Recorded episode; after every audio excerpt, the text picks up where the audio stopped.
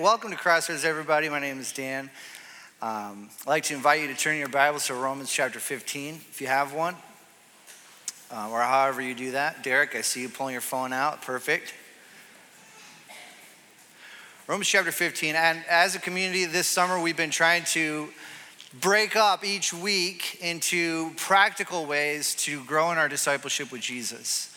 Um, we just sort of recognize that, it, you know, Christian faith lived out in our lives is like a garden. If you're not tending to the garden or pulling out weeds, things are going to grow that were never intended to be there. And over time, your, your faith, your life as a Christian is going to look a lot different than you ever intended it to be. And so, or, or, or intended to look. And so, you just want to find ways each week to look at practical ways that we can start taking steps of faith um, wherever we're at. Whether you're six, you've been a Christian for six minutes or for 60 years, the cool thing about discipleship is you don't graduate from it. It's something we're always trying to evaluate and, and, and, and grow in and learn from Jesus so that we can look like him in this world. We've been given such a cool opportunity to represent Jesus in our world. And all the way back to week one, you might remember, uh, maybe not actually, back in June, uh, a line was said we're going to be formed by something. We're image bearing people. We're, we're, we're, people that, are, that reflect what we worship, reflect the God that we have. And so we have to track down idols that are in our life and patterns that are not lining up with who Jesus is and who our God is in order to continue to reflect who Jesus is to, to our world that's. That's the ministry that has been uh, given to all of us as we represent Christ as his disciples. And so I'd like to take this summer and, just time to just pause and just say, hey, what are some practices that I can grow in as a disciple of Jesus? And as Jesus always does, is looks at all of us and says, Come follow me. I want to welcome you into this. You are invited to be like Jesus in this world. This month, we've been looking at practices that generally um, are oriented towards people around us. So the first week, we we're talking about confessing and talking about our flaws to one another, throwing ourselves at each other's feet for forgiveness and reconciliation, uh, the, the, importance of service. And how uh, to represent Christ in this world, we bend a knee and serve one another. Rod read the parable of the Good Samaritan. And this week, I get to talk about one of the richest and long standing, beautiful traditions in Christianity hospitality. And I know right out of the gates, when I say the word hospitality, this could mean different things for different people. For some, it's very narrow and it's just, you know, a meal in your home. But for others, this might be your college major, right? Like it's a, a broad category. So I like to throw out some um, definitions and things that I find helpful right, right from the beginning. Hospitality comes from the Greek word philoxenos, which you probably already knew.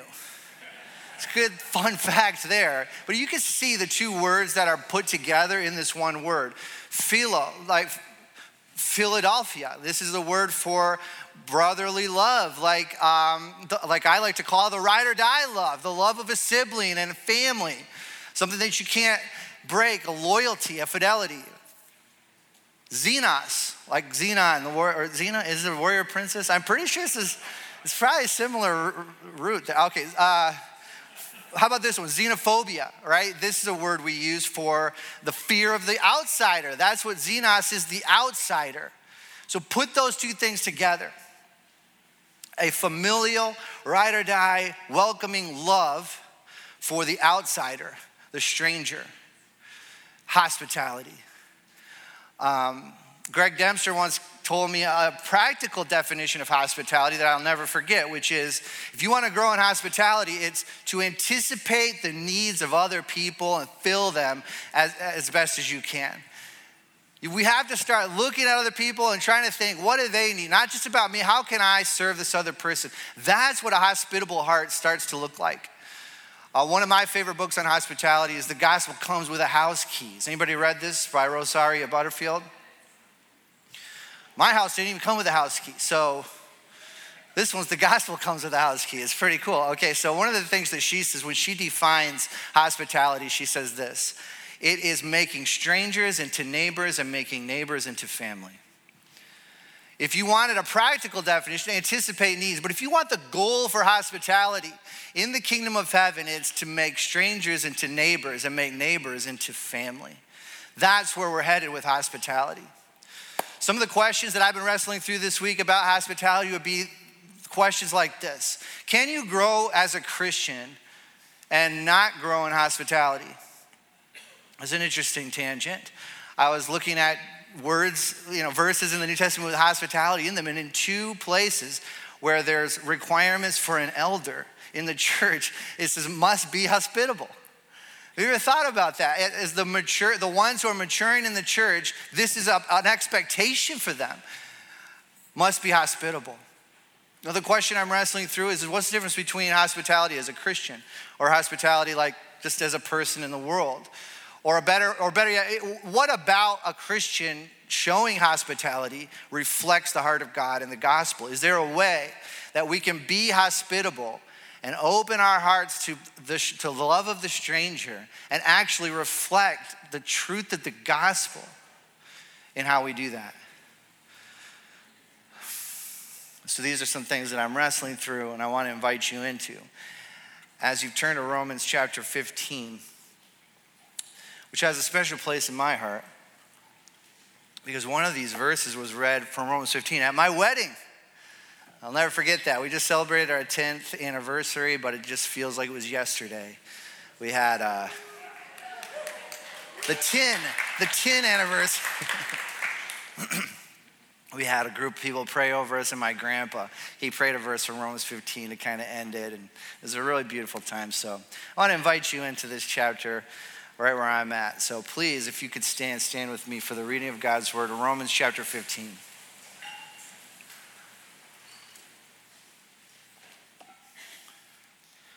Romans 15 and verse 1. We who are strong ought to bear with the failings of the weak and not to please ourselves. Each of us should please our neighbor for their good, to build them up. For even Christ didn't please himself, for as it is written, the insults of those who insult you have fallen upon me. For everything that was written in the past was written to teach us, so that through the endurance taught in, in the scriptures and the encouragement they provide, we might have hope. So may the God who gives endurance and encouragement give you the same attitude of mind toward each other that Christ Jesus had so that with one mind and one voice you might glorify the God and Father of our Lord Jesus Christ. Welcome one another as Christ welcomed you in order to bring praise to God. Amen.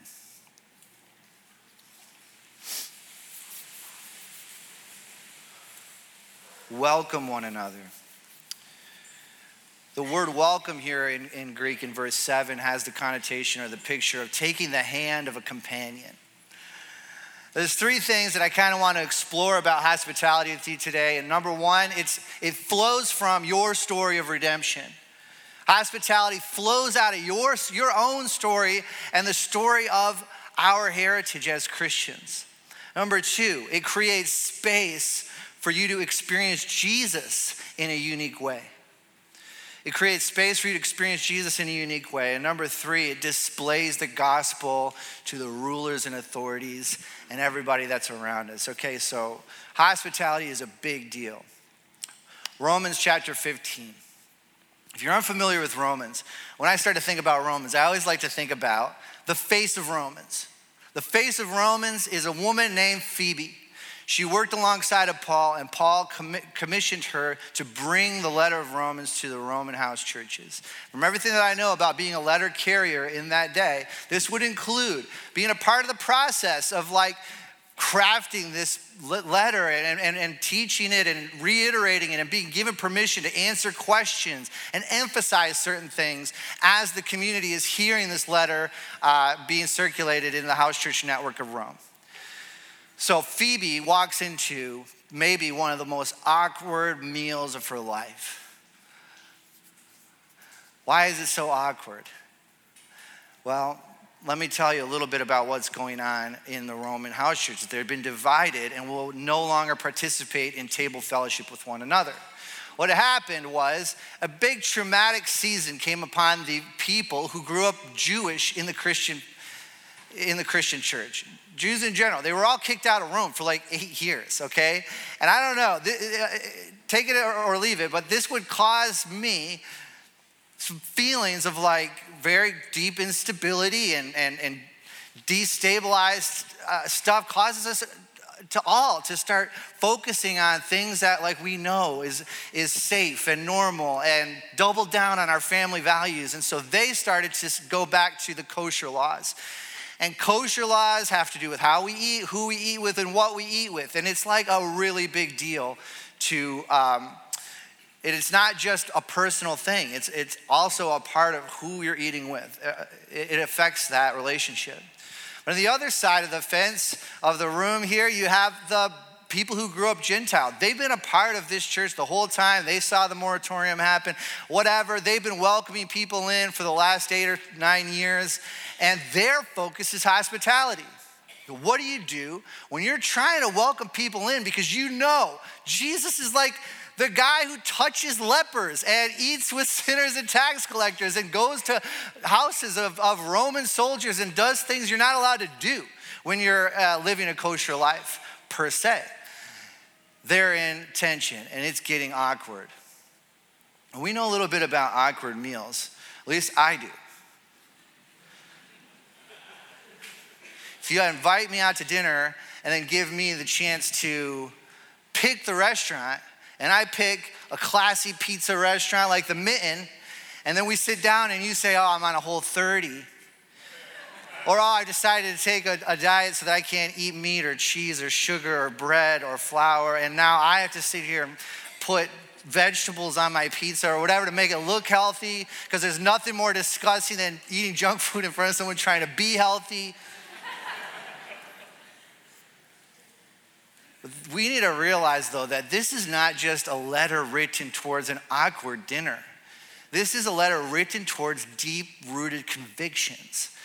The people who are trying to eat kosher are dealing about with sin. It's holiness, okay? So on the one side, they're looking at holy life, like how does what offends God and what pleases God. The other side is hospitality. What do you do when hospitality and holiness are in contrast? They're both values here. So I mentioned before they would not they would not participate in table fellowship, but table fellowship is a technical term that you can look up and learn about, which means um, in their time, it's kind of implicit in our time, but in their time it was much more of an explicit practice saying, "Who I eat with is who I validate. Who I eat with is who I'm doing life with." I love this person. I, we are in this together. And if you have some, in, in their world, luckily this isn't a problem for us. But if you have a person with some major ethical or philosophical differences than you, you would not be able to eat with them. I was being sarcastic, okay. Um, we'll dig into more of this as we go. So Phoebe has this letter, and she gives them this message chapter 15 and verse 7. Welcome one another as Christ welcomed you. This is your message. Now, what do you do with that? What I start to see here developing in verse 7 is a pattern of what, what, what looks like hospitality that flows from their story. Base your hospitality on the fact that you once were out and now you're in. Welcome as Christ welcomed you. This is the last time that you really thought about that and, and, and refreshed the reality that there was a time where each of us were not in? We're not in and good with God, or we're not feeling like we were in God's family, or, or, or that we were able to be at that table. And there's a moment, maybe there was a time where you were reading the Bible or praying or listening to something or walking, and, and God just flooded you with like that confirmation. You are in my family. You belong here. You are a part of this. I made it so that you could be here. Now, I know for me, when I moved to Grand Rapids, it was a, a long road before I really felt like I be fully integrated or like was in. And if I forget that, I'm much more likely to just do my own thing and be somebody that's, you know, I've got my friends or whatever. But if I remember that, a hospitality flows from that story so easily. Where I start to see people who are new and start to think, man, I really have a soft spot uh, for somebody who's new to this town. How can I help you know where all the, the good places to eat are? Or how can I connect you with friends or people that you could come around you? That's what this, this pattern and format of empathy flowing into hospitality looks like. Paul says in verse 4 that the stories that have been written in Scripture are there to encourage you and to give you endurance that leads to hope in this regard.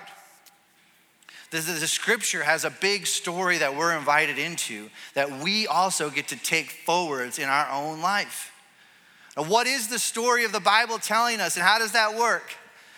Well, this kind of thought came to my mind this week, and it's something I'm trying to say in a clearer way, but.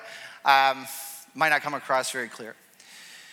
If your encouragement and your endurance and your hope is set on, on things, I don't know, I think it's just tempting for us to set our, our expectations and our encouragement into a future society or a future way of, uh, of how things can look. And, and that's what we put our hope in. If you are in that place, or if, if you see a pattern where you're looking for the future of not just a utopia, but just like a more global, national, bigger picture of something that represents God, it can get really sketchy really fast. Let me try and, and, and process this a little bit more. I never see a story in the Old Testament where everybody was doing the right thing. It's just not a biblical expectation that you could kind of point to. A lot of times it's actually the opposite. Everybody was doing the wrong thing under every spreading tree or, or on every high place there was or, or whatever. And, and everybody was going in that direction. Now, if I, in modern times, look towards the future and think, okay, I'm gonna listen to the marketing that's out there right now, which is this is how you have an impact in the world and have an influence and become somebody that everybody's listening to or following, or, or this is how you can make the most out of your uh, contribution to our society right now. And start to think okay, maybe there's a way for the to get the big group to become Christian or act Christian or do this or that. The expectation that probably should be there is that maybe everybody will do the wrong thing. Maybe that's the way that things are in a sense. But the story that should give us encouragement isn't a story where everybody turns towards God and does the right thing or where everybody gets coerced to do the right thing. The story that gives us encouragement is actually of people who, on an individual level, decided to do the right thing. So, if all of the nation decided to bow down to Nebuchadnezzar, there's three guys who said, I'm not going to do it. I mean, think of the stories that are written in the Old Testament to encourage us uh, in, and to produce endurance. They're telling you Hey, there's a bunch of stories here of people who are like, I don't know what the rest of the city's gonna do. I don't know what they're thinking, but I know that God has me in this situation for a reason. Me, one person, I'm just gonna do what I can. I'm not gonna let what I can't do stop me from what I can do. I'm gonna trust God with the big picture of what's going on out there, and I'm gonna deal with what's at my table tonight and who's invited into my house. And you get pictures like Rahab in Jericho. No reason why she should uh, do a, an act of treasonous hospitality for these two spies. But she saw something behind them uh, in their God that she was interested in and welcomed them in and helped them, even though it could have cost her her life. Um, her son, Boaz, Though everybody in the country was doing what was right in their own eyes, he decided, just as for me, I'm gonna leave the corners of my field uncut and make a space for people like refugees or, or immigrants like Ruth from Moab to be able to have something uh, from my fields. Uh, you have stories all throughout the Old Testament of one person saying, I don't know whatever's gonna happen out there, but I am gonna do the right thing. Crossroads. The kingdom of heaven isn't going to be something that you see on the screen somewhere. It is something that is within you. And it is inside of your home and it is inside of it drives in your car and it is a part of your family and gets to develop so that your neighbors can see you and say that house is a city set on a hill. And the light of the world inside of this dark context that we live in will start to shine through you making a safe place and a refuge for the people that are around you. Boaz isn't alive anymore but you are it's your turn to bring the story and our heritage forwards into this world. And from your story of being welcomed into that, welcome in other people, especially the ones who are different and maybe don't belong, because we have a love for the outsider, for the stranger. Hospitality can flow from your story but also can be a space conducive to know Jesus in a unique way. Why do I say that? Jesus actually tells a parable about himself, and this parable has messed with people for a really long time. Matthew 25, Jesus talks about when the Son of Man comes with all the angels in glory, he will divide the nations up um, like a king, like a shepherd. And he talks about sheep and goats. Does anybody know this parable? He says the difference between the sheep and the goats. There's going to be a person, you know, he looks at the sheep and he says, Because when I was hungry, you gave me something to eat. Thirsty, you gave me something to drink. In prison or didn't have clothes, you met me where I was at. And then he says to the other side of the people, When I was thirsty, you did not give me something to drink, and so on and so forth. Both groups in the parable are confused. Their thinking is not lining up with what he's talking about. What are you talking about when we saw you? We didn't see you. That reveals what they're thinking is this. Of course, if I would have seen the king, I would give him what I had because he's the king. But Jesus responds to them and says, When you did it to the least of these, you did it to me completely shifting the paradigm of why and, and what happens when we give to people who do not have or who aren't as better as well off as us. He puts dignity into a space where there wasn't dignity before. He says, That is actually me. No longer are you going to be able to look at the world and see people who are lesser than you and give to them from a condescending position. Actually, you are getting from them an interaction with me. And now, making space in this interaction becomes so important that I don't know if you know this parable, but it doesn't end well for the goats. It's that important to Jesus that this uh, that, that we cultivate this space between one another in this way, that he identifies with the one who does not have and brings them to a place of such dignity that it messed with people and it continues to mess with people 2,000 years later. Has anybody read the book Making Room by Christine Pohl? It was all the rage a few years ago. I don't remember where I was or who gave me this book. Sorry. Shouldn't have said that out loud. Thank you for whoever gave me this book. And uh, man, uh, there's a whole section in this book that outlines kind of the history of uh, how Christian hospitality has developed over the last 2,000 years. But one thread, no matter if you look at the first 500 or the second 1,000, that Middle Ages period, or post Reformation, one thread that kind of goes through it all is some sort of wrestling match with Matthew 25. It's inspired people so, so, much to bring dignity to people who don't have dignity in this world that it inspired the early church to start adopting people who were left on the side of the road, children who were left on the side of the road of the Roman Empire, and to create orphanage. Orphanages. It inspired men and women to create these weird outpost villages called monasteries to welcome in pilgrims to start to produce in them some sort of health wherever they are on their journey physically and spiritually and just to experience hospitality. It started, this is where hospitals started, hospice care started, social work in general was all started from this perspective of Jesus saying, When you've done it to the least of these, you have done it to me, and welcoming in people to start to interact with Him in a special and a unique way. This is the, the trajectory that our forefathers have been on as a people who want to bring dignity to the stranger, the outsider, the other, the person who's different. You can experience Jesus in this way. Whether it be just inviting somebody into your home this week to just do life with you and have a meal, or whether it be participating in a large institution like how many medical workers and hospital employees are here and a part of this community. What Christine Pohl says is the like the sweet spot is that we do both.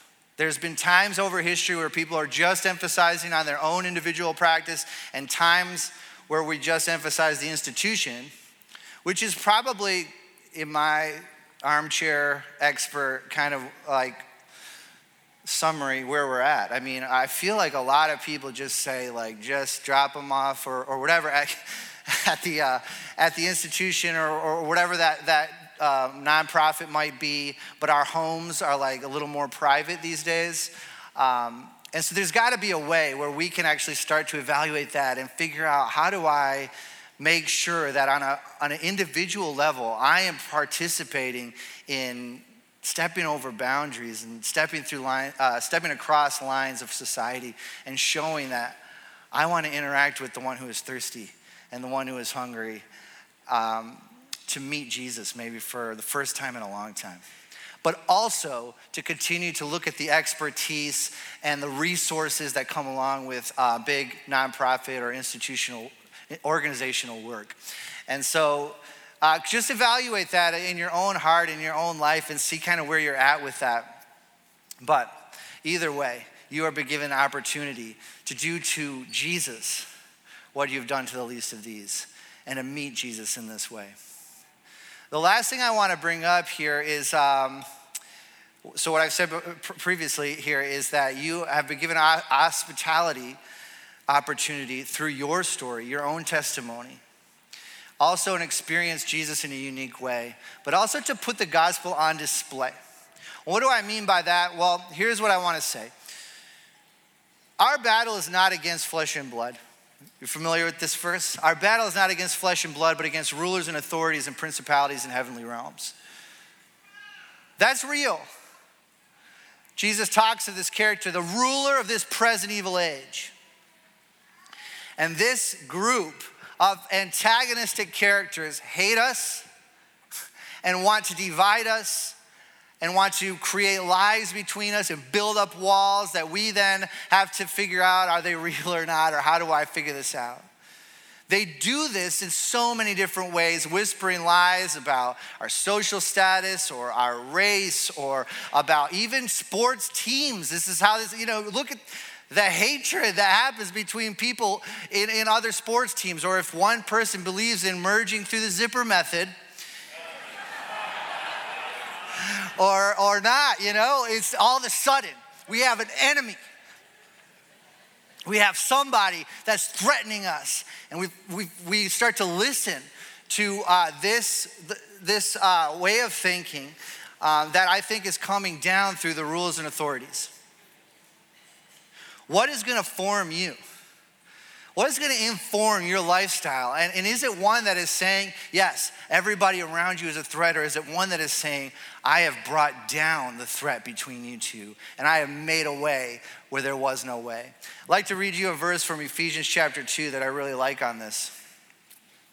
But now, in Christ Jesus, you, Crossroads, who once were far away, have been brought near by the blood of Christ. For he himself is our peace, who has made the two groups one and destroyed the barrier, the dividing wall of hostility, by setting aside in his flesh the law with its commands and regulations. His purpose was to create in himself one new humanity out of the two, thus making peace. And in one body, reconcile the both of them, not just one of them, not the individual, the both of them have been reconciled to God through the cross by which he put to death their hostility. He came and preached peace to you who are far away and peace to those who are near. For through him we both have access to the Father by one Spirit. Consequently, you are no longer foreigners and strangers, but citizens with God's people and members of his household. Jesus knows the value of hospitality, and he knows the value of what's going to happen when we start to gather in his name. And, and what happens is he brings a group of people together that should never have been brought together. If you ask the rulers and authorities and principalities, they're gonna draw all kinds of lines and say, You don't belong here, you don't belong here, you're not safe here, get out, circle up in your own group, and get out of town. But what Jesus does when he is invited to a meal is he brings us together somehow. It shouldn't work, but it does work. And Jesus wanted to do this so badly, he put himself into the meal. Why we as Christians don't invite Jesus into the meal more, I do not know. But maybe think of that verse in Revelation chapter 3 where Jesus says, I'm still gonna knock. I'm knocking at the door. Let me come in so that I can eat with you. I wanna be at your table. Because when you invite Jesus to your table, he's gonna start to put on display this diverse and beautiful family that belongs at the same table together. Break the bread, pass the wine, and remember what Jesus has done through the cross. That he has broken down the wall of hostility that's been built up between us and put this family on display through hospitality. I'd like to invite the band back up and close with this fictional story that I read in the appendix of a book recently. Why am I looking in the appendix of a book? I don't know bored. I'll give it to you if you like it. It's a short story about Phoebe in Rome, and, and, it, it kind of explores all the different uh, potential conversations that she had and like, you know, incorporates in a really artistic way all the names from Romans 16. And my favorite part of this short story is that Phoebe meets this slave girl named Sabine. And Sabine says to her, Phoebe, I, I just, I feel like I have the gift of leadership. Is there any way that I could be like you? and she says to Sabine, don't view yourself through the eyes of the world that just tells you you're just a slave and a, and a kitchen servant. Um, God sees you as a daughter who is welcomed, a part of his family and a part of his ministry. Keep going. And that night at dinner, where they're gathered around the bread and the wine, Phoebe gives Sabine the bread. And she says, It's your turn and she breaks the bread and she goes around and she hands it to everybody in the room, including her master, and says, The body of Christ was broken for you.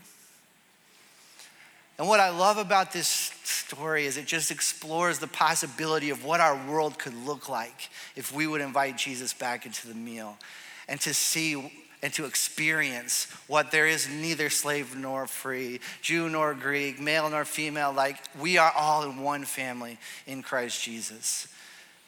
You are welcomed into this. And I know that we have a world that is hungry for the Prince of Peace and hungry for the family that he provides. So let's invite him to the meal. Let's pray.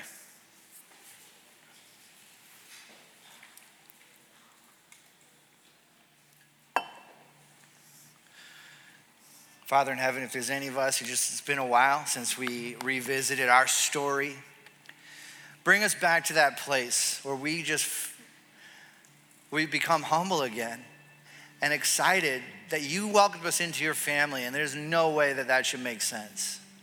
And from that place, inspire us to welcome other people in and just try.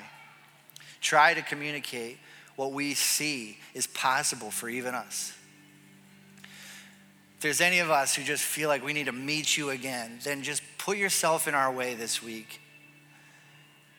Thirsty, hungry, send us to the jail to meet with you and to experience you in a new way. And if there's any of us who just feel like we're giving in to the hostility and the divisions of this world. Help us to see that you have brought that hostility down. You've answered the threats. You've given us new mindsets, which are ours for the taking. Help us to live out that as the best we can. And, and I know that you have a soft spot for people who pick up their cross and follow you. And I know that you have resurrection power ready to pour out into the lives of people who die on crosses for your sake and for the sake of your kingdom in this world. Amen.